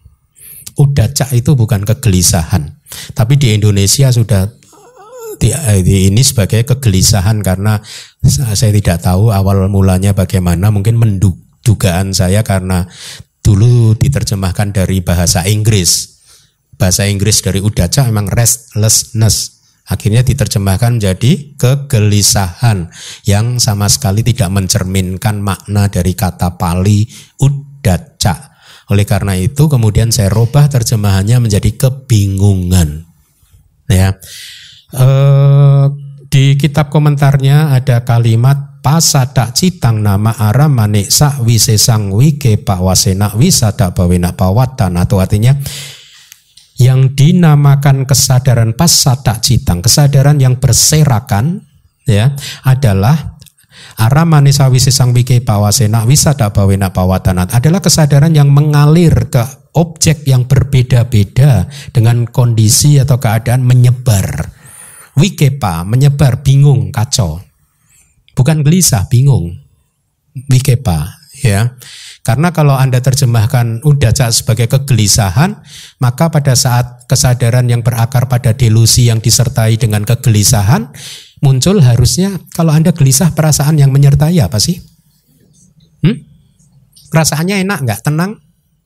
Gelisah? Nggak nyaman kan? Dosa mula cita itu. Hmm? Kesadaran yang berakar pada kebencian, bukan bukan pada moha, bukan pada delusi, karena pada saat udaca ini muncul dominan di kesadaran yang berakar pada delusi atau moha, perasaan yang menyertainya hanya U P K, tenang aja. Nah, bingung kan juga perasaannya kacau, enggak juga. Kalau orang bingung itu dia bisa perasaannya juga tenang aja gitu. Bingung ya. Jadi eh, itu tentang udaca. Kesadaran yang berasosiasi dengan kebingungan mempunyai kekuatan yang menonjol, ya, di lo, eh, moha mula cita. Itulah mengapa dia aktif bergerak ke sana ke sini di kesadaran yang berakar pada delusi. Kalau di buku manual yang kedua sudah saya sampaikan, kesadaran yang berakar e, disertai dengan e, kebingungan itu seperti seseorang menggelindingkan e, apa? bola, apa ya? batu ya, bola. Batu ya, batu yang bulat. Hah? Batu yang kotak. Kalau yang bulat itu yang ragu-ragu. Ya, dia menggelinding sebentar, kemudian bergelinding lagi. Terus menggelinding sebentar, menggelinding lagi. Dia nggak bisa tenang, nggak bisa berhenti di satu objek untuk jangka waktu yang lama. Nah, jadi ketika berwipasana, yogi juga harus mengamati pasangan kesadaran ini, yaitu kesadaran yang berkontraksi dan kesadaran yang bingung. Kemudian kita masuk ke pasangan yang keempat, yaitu kesadaran yang lebih tinggi dan kesadaran yang tidak lebih tinggi. Kesadaran yang lebih tinggi adalah kesadaran lingkup materi halus dan lingkup non-materi. Ini adalah kesadaran jana materi halus dan jana non-materi, ya. Kesadaran yang tidak lebih tinggi adalah kesadaran lingkup indriawi, ya. Uh, jadi ketika seorang yogi mencapai jana, rupa jana, ya, uh, dia Uh, kalau ingin memunculkan kesadaran jana yang non materi, maka setelah dia mencapai jana materi halus yang keempat, dia akan diajarkan oleh guru untuk mengamati tiga puluh dua bagian di dalam tubuhnya, karena akan menjadi hal yang mudah buat dia. Nah, kalau dia sudah berhasil mengamati tiga puluh dua bagian di dalam tubuhnya, maka dia bisa mengambil misalkan warna putih dari tulangnya sebagai kasina putih, atau warna merah dari darahnya sebagai kasina merah, ya. Dengan mengamati kasina putih dan kasina merah tadi, kemudian setelah konsentrasi berkembang, dia kemudian uh, lepas kasina putih atau merah tadi, sehingga yang tampak hanyalah ruangan saja, angkasa saja. Pada saat itulah ketika lima rintangan perintang batin itu tertekan, dia mencapai kesadaran jana non materi, ya, dengan berdasarkan kasina. Ya, jadi kira-kira prosesnya seperti itu. Uh, di kitab komentar dan subkomentar, uh, subkomentar ada penjelasan mengapa kesadaran jana itu tadi, jana duniawi tadi, disebut sebagai kesadaran yang tinggi, lebih tinggi, mahagata, atau kesadaran yang agung. Alasannya apa? Ya. Alasannya adalah oleh karena mencapai atau pergi ke keadaan yang agung melalui kemampuannya dalam melumpuhkan kilesa, ya, kalau Anda mencapai jana, semua kilesa Anda lumpuh untuk sementara waktu. Buahnya yang berlimpah dan bisa memunculkan rangkaian kesinambungan kesadaran yang sangat panjang, bisa satu jam, dua jam atau lebih, atau pergi kesadaran tersebut disertai dengan canda, wirya, cita, dan wimangsa, hasrat, energi, kesadaran, dan juga kebijaksanaan yang besar dan mulia. Maka kesadaran tersebut disebut sebagai kesadaran yang lebih tinggi atau yang lebih agung. Itu penjelasan dari kitab subkomentarnya. Kenapa kesadaran jana disebut sebagai kesadaran yang lebih tinggi? Karena alasan-alasan itu tadi, ya. Alasan yang lain adalah karena kesadaran tersebut menghasilkan kelahiran di bumi Brahma, Rupa, dan Arupa. Ya, di bumi yang dua bumi ini adalah tingkatan yang tertinggi di dalam tiga puluh satu alam kehidupan di dalam satu sistem matahari. Ya, oleh karena itulah disebut sebagai kesadaran yang tinggi atau kesadaran yang lebih tinggi atau kesadaran yang luhur. Ya, nah. Eh, Ketika berwipasana, yogi mengamati proses kognitif di enam pintu. Kita mengenal enam pintu di mana kesadaran kita bertemu dengan objek-objeknya, yaitu lima pintu panca indera dan satu pintu di hati kita sini, pintu batin. Ya, jadi enam pintu ini bersinggungan menjadi titik temu antara kesadaran kita dan objek-objeknya. Ya, saya sebagai objek mata Anda bertemu dengan, sehingga kesadaran mata Anda itu e, bisa melihat karena bertemu di indera mata Anda, pintu mata Anda. Ya, kesadaran Anda e, ada di pintu mata dan kemudian menemui saya sebagai objek mata Anda. Nah, di lima pintu selalu melibatkan kesadaran lingkup indriawi. Tetapi di pintu batin, kecuali proses absorpsi atau proses jana, semua proses juga melibatkan kesadaran lingkup indriawi, ya, kecuali pada saat seseorang mencapai jana atau pencapaian-pencapaian meditasi yang lain, maka pada saat itu kesadaran lingkup indriawi tidak muncul. Nah, semua kesadaran-kesadaran tadi harus diamati ketika mereka muncul dan dipahami dengan baik. Pasangan yang berikutnya adalah kesadaran yang bisa dilampaui. Artinya di sini adalah kesadaran lingkup indriawi. Kesadaran yang tidak bisa dilampaui adalah kesadaran yang lebih tinggi atau kesadaran jana itu tadi, ya. Uh, selanjutnya, pasangan berikutnya adalah kesadaran yang terpusat. Artinya samadhi dia yang telah mencapai absorpsi atau mencapai jana atau mencapai konsentrasi jalan masuk atau akses upacara samadhi. Jadi yang disebut sebagai samahitang wacitang samahitang citanti pajanati. Seorang bhikkhu mengetahui ketika batinnya sedang terpusat sebagai batin yang sedang terpusat. Itu artinya adalah batin yang mencapai jana atau batin yang mencapai upacara samadhi gitu. A sama hitang wacitang a sama hitang citanti pajanati. Ketika batinnya sedang tidak terpusat, seorang bhikkhu mengetahui bahwa batinnya sedang tidak terpusat. Artinya apa? Pada saat batinnya sedang tidak berada di dalam pencapaian dua pencapaian tadi atau dua samadhi tadi, yaitu apa? Jana dan upacara samadhi atau apana samadhi, itu nama lain dari jana. Samadhi yang absorb, absorpsi, dan juga yang kedua adalah upacara samadhi. Pasangan yang berikutnya, kesadaran yang terbebas. Kesadaran yang terbebas itu apa tadi? Wimuta. Wimuta cita, terbebas. Artinya apa? Kesadaran yang sedang terbebas sementara waktu melalui penggantian dengan dhamma yang berlawanan, tadangga wimuti, dan pembebasan melalui pelumpuhan, wikambana wimuti. Nanti akan saya jelaskan.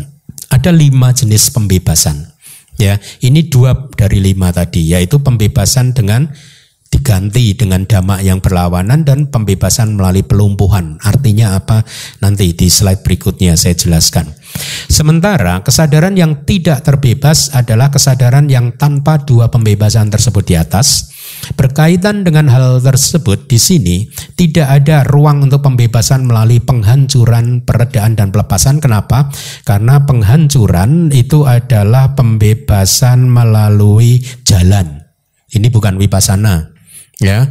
Kemudian pembebasan melalui peredaan, paticca-sadi itu adalah pembebasan ketika buah muncul, pala cita muncul, kesadaran buah muncul, itu pun juga bukan vipassana. Kemudian pembebasan melalui pelepasan meninggalkan nisarana itu adalah nibbana, itu pun juga bukan vipassana. Jadi yang dimaksud di sini, karena kita sedang berbicara tentang vipassana, yang dimaksud hanyalah dua jenis pembebasan, tadangga wimuti dan wikambana wimuti, mengganti dengan dhamma yang berlawanan dan juga melumpuhkannya, itu yang dimaksud. Lima jenis pembebasan. Yang pertama adalah pembebasan melalui pelumpuhan, yaitu pen, melalui jhana. Delapan pencapaian yang membebaskan seseorang dari rintangan atau niwarana yang telah dilumpuhkan. Ini adalah jhana, ya.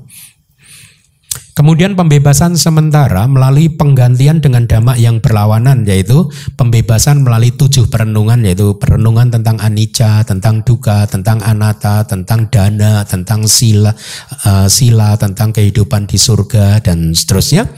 Uh, meninggalkan persepsi tentang kekekalan dan lain-lain. Di sini Anda lihat, ini adalah pembebasan batin kita dari kilesa melalui penggantian dengan dhamma yang berlawanan. Ya, kalau kilesa sedang muncul, ya, kita melakukan perenungan terhadap anicca, dukkha dan anatta, atau dalam konteks uh, istilah yang sangat terkenal adalah menerapkan yoniso manasikara, ya, perhatian yang bijaksana, yaitu mengamati bahwa apapun ini adalah hanya anicca, dukkha dan anatta, maka kita mengganti objek dari dari kilesa kita tadi dengan objek perenungan tentang anicca, dukkha dan anatta, ya, atau dengan sila, ya, atau dan ada tujuh perenungan.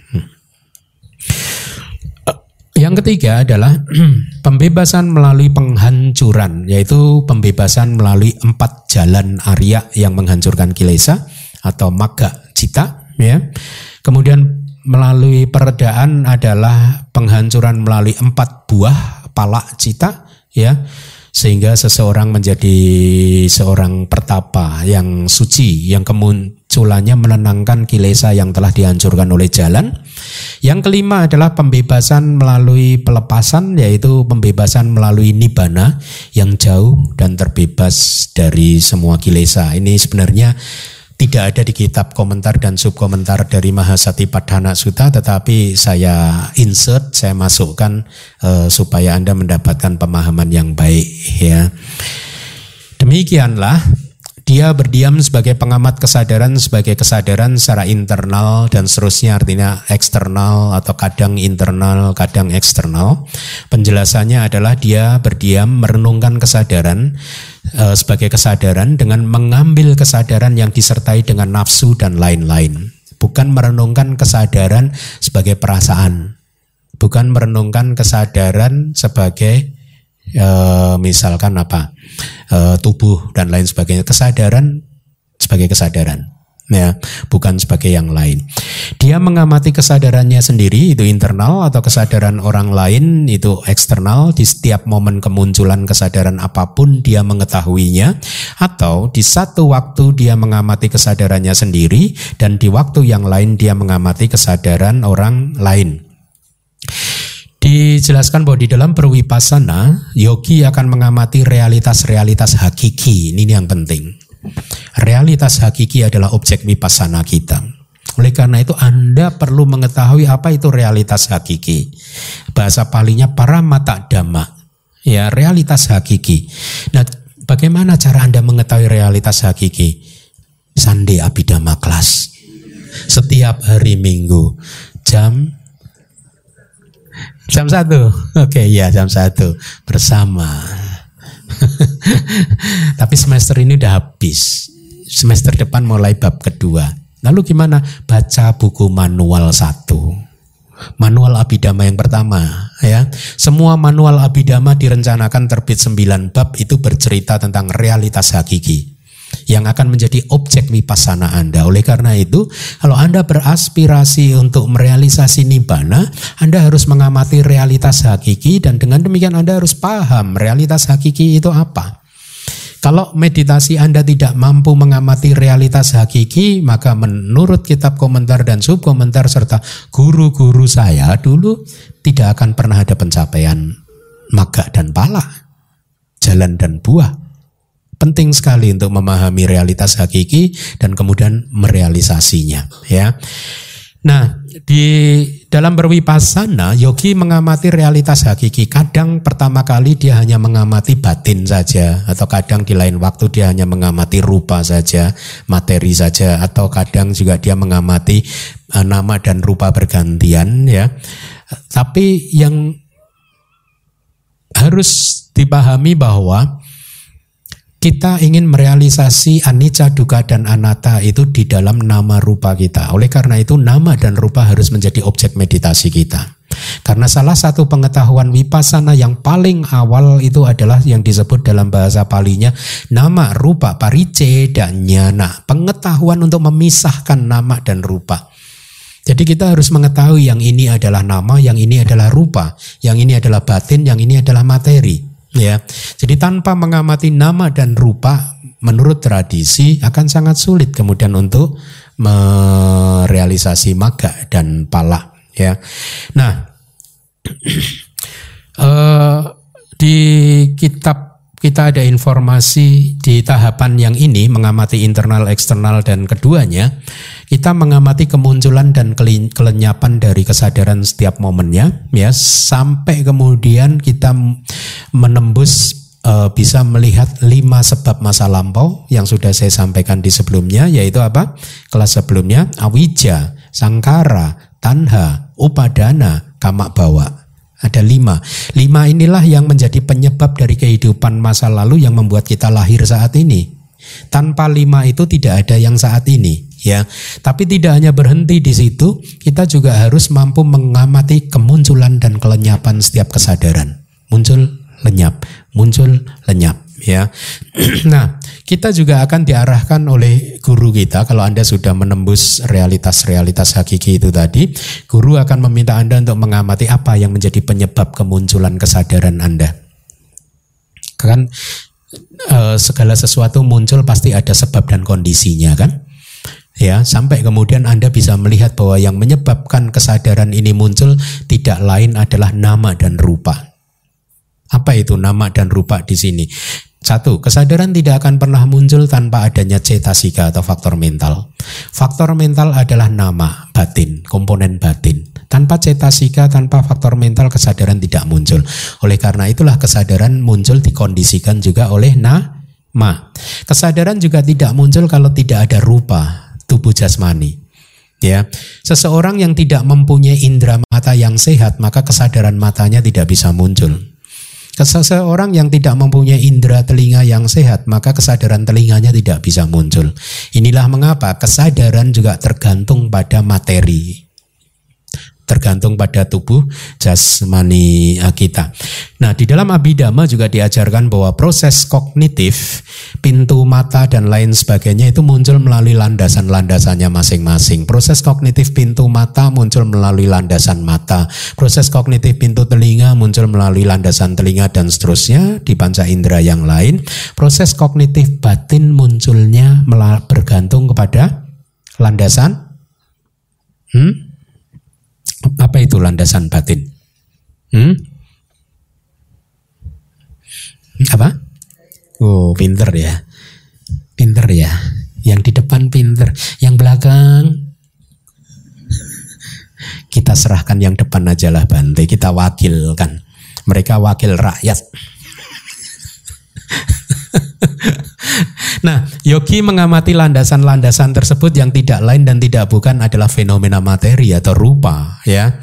E, dengan demikian akhirnya yogi bisa mengetahui bahwa nama dan rupa saling bergantungan, ya. Bahwa di dalam alam semesta ini yang ada hanyalah nama dan rupa. Selanjutnya sedikit lagi, atau dia berdiam sebagai pengamat faktor-faktor kemunculan kesadaran. Ya, ya, kitab komentar menjelaskannya bahwa asal mula kesadaran winyana itu berasal dari awija, awija pacaya sangkara, sangkara pacaya winyana. Sebab awalnya adalah awija. Ya, kemunculan dan kelenyapan kesadaran e, melalui lima cara juga harus dipahami hingga kesadaran dia kokoh. Oh, inilah kesadaran. Adi citanti wapanasa sati pacupati tahoti, ya. Jadi kes, sati dia kokoh, ya, memahami ada kesadaran. Ya. Pemahaman tersebut tentang realisasi bahwa ada kesadaran, pemahaman tentang kesadarannya sudah kokoh, sudah sempurna, itu hasil dari satu proses berkembangnya pengetahuan wipasana satu persatu, dimulai dari bangga nyana. Pengetahuan tentang terurainya segala sesuatu, bangga. Apapun yang diamati dia terurai, hancur, terurai, hancur. Berkembang naik satu tingkat demi satu tingkat sampai sangkar upeka nyana, yaitu ketenang, eh, pengetahuan tentang ketenangan terhadap segala bentuk formasi. Di range atau di jarak pengetahuan wipasana ini dari bangga nyana sampai sangkar rupeka nyana, maka eh, perhatian dia yang kokoh, kemudian dia bisa merealisasi, oh ada kesadaran, itulah kesadaran. Pemahamannya sudah mantap, ya. Sehingga ketika wipasana nyana atau pengetahuan-pengetahuan wipasananya matang, maka kesadaran jalan muncul untuk menghancurkan kilesa, ya. Pada saat dia bisa mencapai tingkat kesucian arahat, maka kesadaran jalan arahata menghancurkan semua jenis kilesa, dan pada saat itulah dia dikatakan sebagai dia tidak bergantung pada apapun di dunia ini. Ani sito ca wiharati na ca kinciloke upadiyati. Dia sudah tidak bergantung pada apapun di dunia ini. Kenapa? Karena awija dan tanha serta pandangan salah sudah dihancurkan. Sudah tidak ada lagi tempat untuk bergantung. Sehingga artinya apa? Setelah kematian dia pada saat itu, dia sudah tidak di samsara lagi. Ya, itu maksudnya. Tadi disebutkan ada lima penyebab masa lalu. Ini dari sutta sebenarnya, dari yang lain. Awija samudaya, wedana samudaya. Dia merenungkan begini, asal mula kesadaran berasal dari kemunculan ketidaktahuan. Asal mula kesadaran juga bisa berasal dari kemunculan nafsu keinginan. Jadi penyebab kemunculan kesadaran adalah satu awija, dua di situ tanha, ketiga adalah kama bawa, kemudian sari makanan juga, ya. Juga pada saat melihat karakteristik dari kelahiran, dia melihat kemunculan dari agregat kesadaran.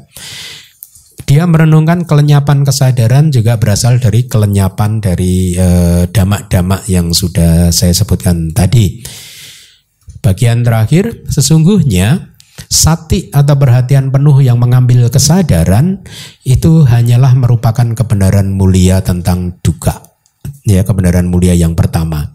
Demikianlah pintu masuk pembebasan untuk bhikkhu yang mengambil kesadaran hendaknya dipahami, ya. Jadi itu informasi yang bisa saya sampaikan di sub atau di bagian Cittanupassana. Terima kasih. Sadu, sadu, sadu. Bante, saya, nama saya Sugianto.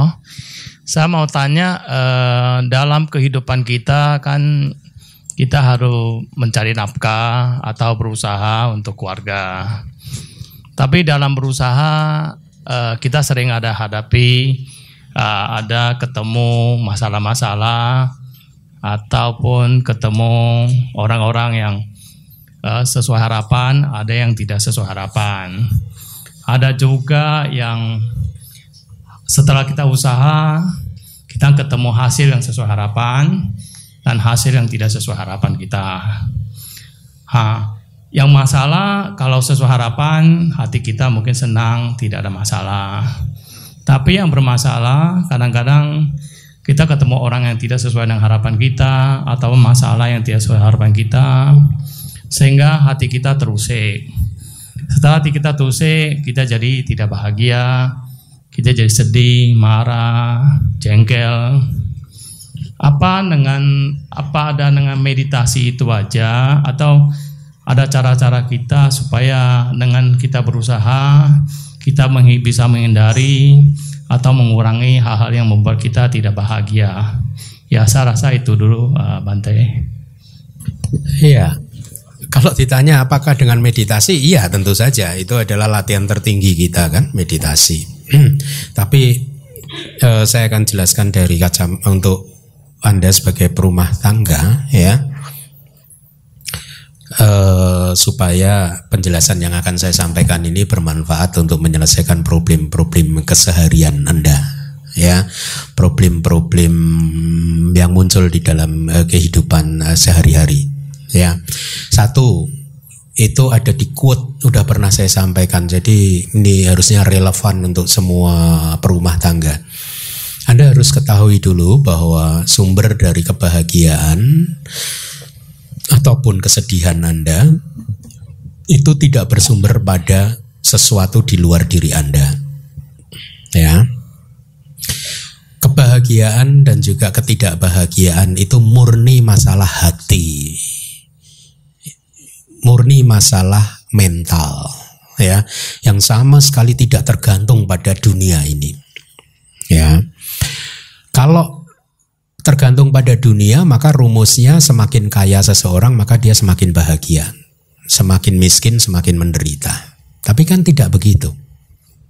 Berarti semakin miskin semakin bahagia kan? Enggak juga. Jangan sederhana melihatnya. Berarti harus miskin Bante supaya enggak menderita. Kan kaya menderita. Enggak. Tidak tergantung kaya, miskin, sukses, tidak sukses dan lain sebagainya. Itu masalah hati. Masalah keterampilan kita untuk menanggapi pengalaman-pengalaman kehidupan kita. Ya. Itulah mengapa kalau di quote itu saya sampaikan, rumus kebahagiaan itu tergantung pada keterampilan kita untuk menanggapi pengalaman kehidupan kita. Di dalam uh, quote yang dulu sempat, uh, sudah diedarkan oleh D B S kira-kira begini, kira-kira begini. Kalau saat ini Anda sedang makan pisang, kemarin Anda makan durian, besok Anda makan akan makan mangga. Saat ini Anda sedang makan pisang. Pada saat pikiran Anda melirik ke durian atau ke mangga, maka Anda stres. Hmm? Kenapa? Karena Anda makan pisang tapi berkhayal tentang durian dan mangga. Ya, yang ada saat ini pisang. Ya, tapi pisang ini nggak bisa membuat saya bahagia. That is khayalan. Itu delusi, khayalan. Ya. Semakin terampil kita bisa menikmati pisang, semakin bahagia kita. Itulah mengapa tadi saya katakan kunci kebahagiaan adalah keterampilan kita di dalam menanggapi apa yang sedang terjadi pada kita. Tidak pada pengalaman kehidupan kita. Tidak. Pengalaman kehidupan kita tidak akan pernah bisa membuat kita bahagia atau sedih kalau hati kita ini sudah bersih. Ya, bahwa seseorang bahagia atau menderita disebabkan oleh pengalaman dunia karena dia, dia belum terbebas dari dunia. Masih ada kilesa. Jadi dia masih tergantung pada dunia. Arahat tadi kan anisito cawihar, tidak bergantung. Nah, cakin ciloke upadiyati dan enggak bergantung lagi. Artinya apa? Dunia mau jungkir balik, arahat juga akan tenang seimbang. Damai-damai saja. Ya, inilah mengapa kalimat yang sangat terkenal itu yang ini, dunia luar itu sesungguhnya hanyalah cerminan dari dunia kecil di dalam hati kita. Saya akan coba Anda ingat-ingat. Kalau hati Anda sedang bahagia, damai, sukacita, maka semua dunia ini tampak indah. Betul? Istri Anda tampak cantik kalau Anda bahagia ya. Iya enggak? Maaf, udah punya istri? Yang mana istrinya? Oh itu, ya ya ya ya ya ya. Cantik nggak? Nah, berarti Anda sedang bahagia.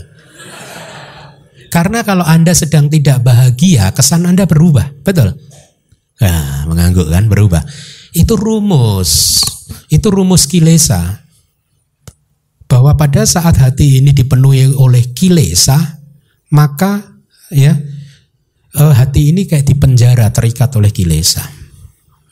Ya, jadi dunia luar itu buat orang yang belum terbebas itu sesungguhnya adalah cerminan dari dunia di dalam hati kita. Ya. Dengan kata lain, kalau kita melihat dunia ini kotor, sesungguhnya yang kotor bukan dunia. Yang kotor siapa? Hati kita kotor. Kita tidak perlu membersihkan dunia, kita bersihkan hati kita, maka kita akan damai. Ya.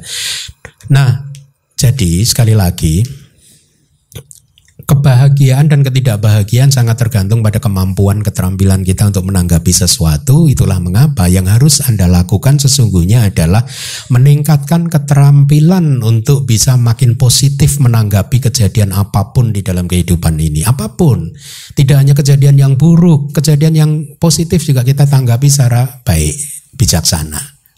Ya. Nah, pertanyaan berikutnya adalah, lalu bagaimana caranya kita meningkatkan keterampilan? Ya, banyak cara. Misalkan seperti saat ini rutin belajar Dhamma, itu akan meningkatkan keterampilan. Hmm? Kalau Anda masih belum percaya, Anda tanya kepada umat-umat yang sudah katakanlah belajar dengan tekun selama dua setengah tahun ini di sini. Pasti mereka akan merasakan bahwa keterampilan mereka meningkat.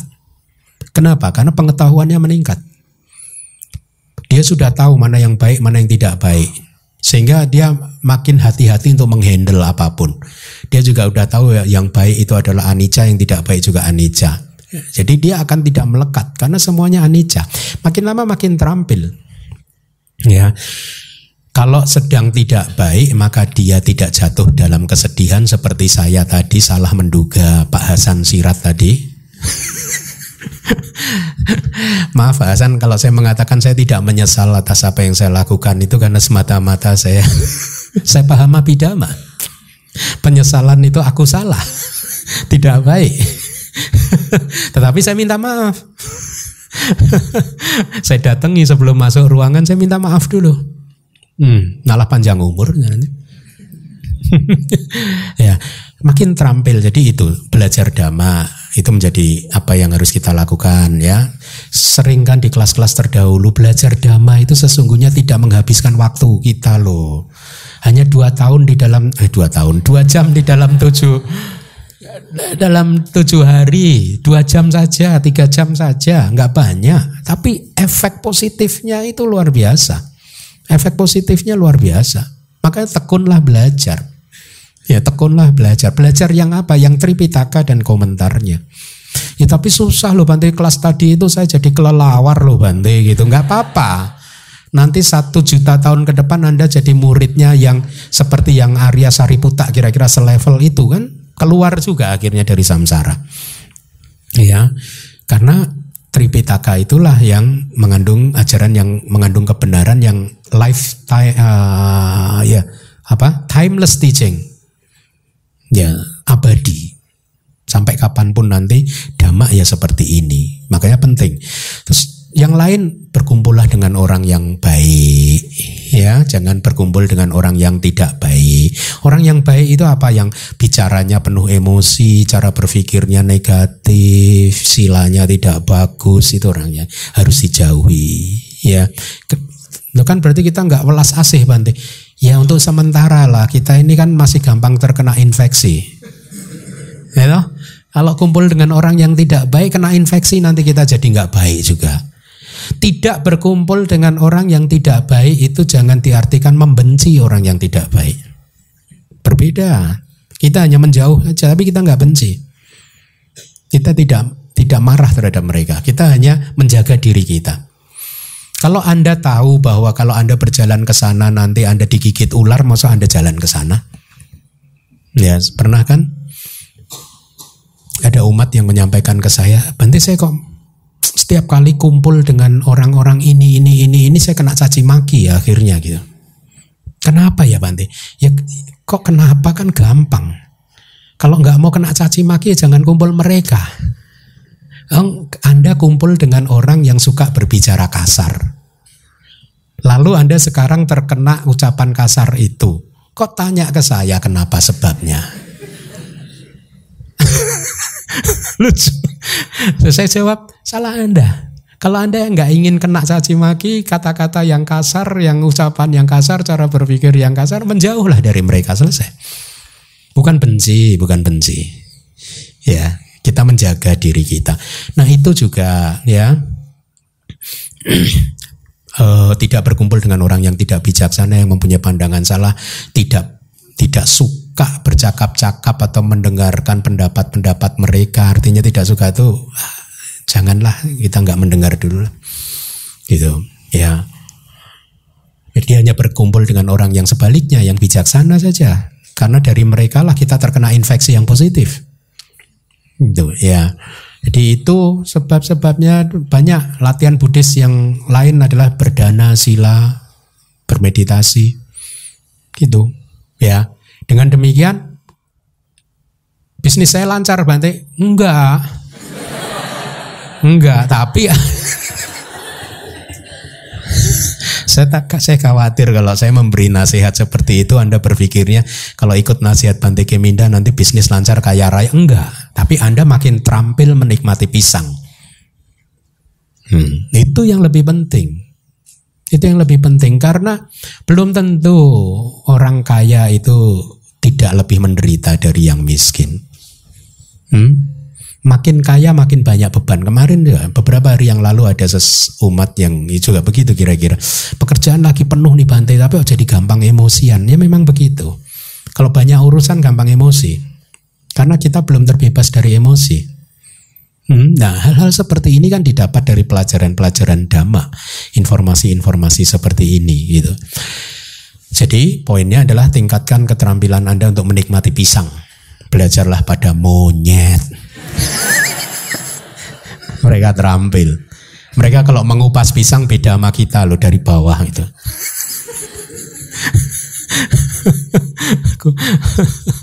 Ya, Pak. Oke, ya.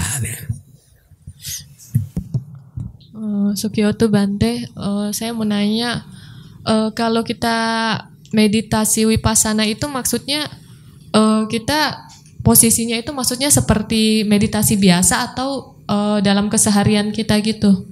Maksudnya kayak misalkan kita lagi berjalan atau apa, itu meditasinya seperti itu, atau kayak kita kalau lagi meditasi apa samatha gitu kan, duduk bersila gitu kan, kalau samatha maksud saya gitu. Terus juga uh, pertanyaan kedua uh, soal berkumpul dengan uh, orang-orang yang uh, tidak baik itu gimana? Kalau orang yang tidak baik itu uh, apa ya, orang tua kita sendiri. Maksud saya penuh kilesa, bukan tidak baik ya, penuh kilesa.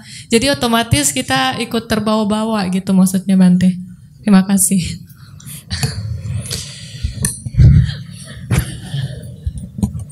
Iya, kalau di dalam kehidupan sehari-hari agak berbeda prakteknya. Kalau pas di dalam retret memang kita berjuang untuk mengembangkan samadhi dulu.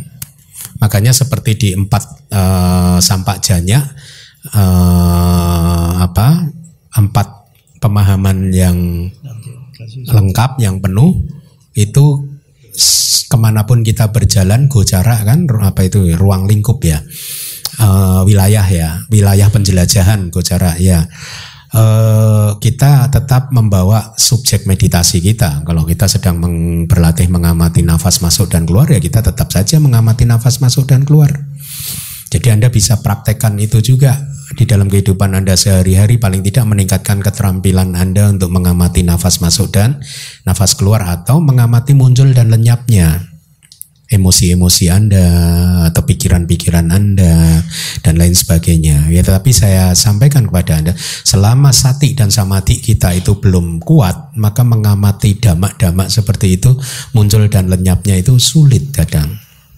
Ya, mereka yang terampil akan mulai bisa mengamati muncul dan lenyapnya, tapi mereka yang belum terampil tentu akan sulit. Ya, jadi ada dua pilihan, tetap mengamati nafas masuk dan nafas keluar, atau mengamati muncul dan lenyapnya segala sesuatu.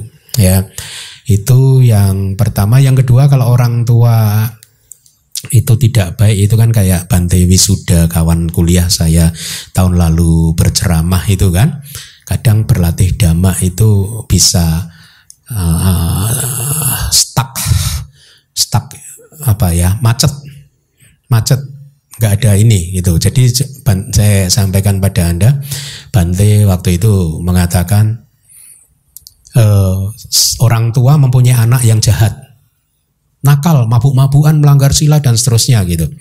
Udah dinasehati berkali-kali nggak mau mendengar nasihat, tetap aja diulangi gitu.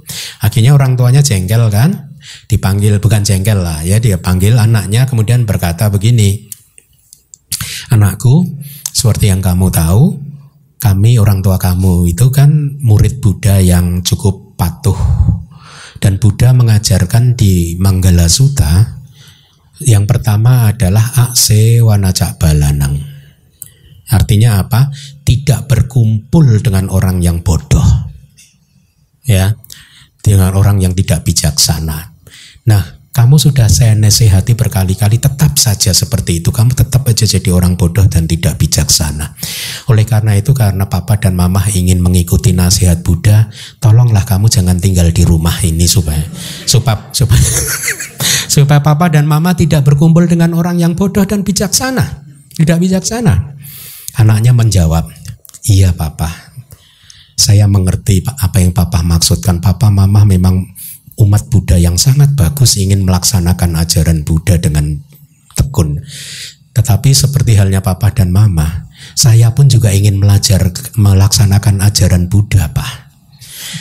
Di Manggala Sutta yang kedua itu kan mengajarkan pada saya, pada kita, berkumpullah dengan orang yang baik."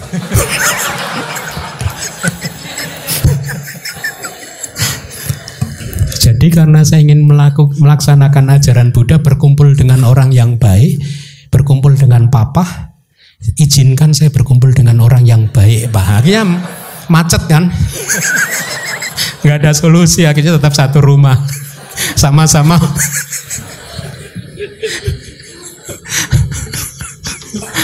ya itu kejadiannya begitu.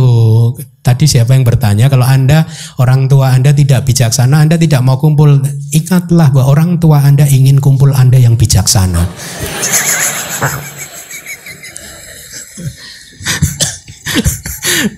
Jadi demi orang tua Anda, tetaplah berkumpul dengan mereka, ya sabar, itu orang tua Anda, ya sabar, dijaga kilesa Anda. Jangan dijadikan alasan orang tua yang seperti itu, Anda jadikan alasan untuk membentak-bentak mereka, untuk menelantarkan mereka, untuk tidak menghormati mereka, jangan. Biar bagaimanapun mereka adalah orang tua. Ya, Buddha mengatakan seandainya pun jasa budi baik orang tua itu sudah tidak bisa, tidak bakal bisa di bales dibayar oleh anak, nggak bisa, kecuali empat hal: meningkatkan sada sila cagapanya, Ke, meningkatkan keyakinan mereka, sila mereka, kemurahan hati mereka, dan kebijaksanaan mereka. Ini cara membalas budi kita. Yang lainnya nggak cukup. Makanya Buddha menguraikannya dengan sangat demonstratif. Seandainya pun seorang anak itu menggendong papa mamahnya di kedua bahunya, di kanan kiri selama seratus tahun, digendong, dibawa keliling seluruh dunia, dan selama seratus tahun itu mengizinkan orang tuanya untuk buang kotoran di tubuhnya, dan setiap sore tubuh orang tuanya kita pijit, pijit, pijit, pijit, itu pun masih enggak membalas budi orang tua. Ya, jadi kita tetap harus menghormat kepada orang tua. Ingat, orang tua Anda juga ingin menjadi murid Buddha yang baik, yang ingin berkumpul dengan orang yang sebijaksana Anda. Terima kasih. Terima kasih, Bante.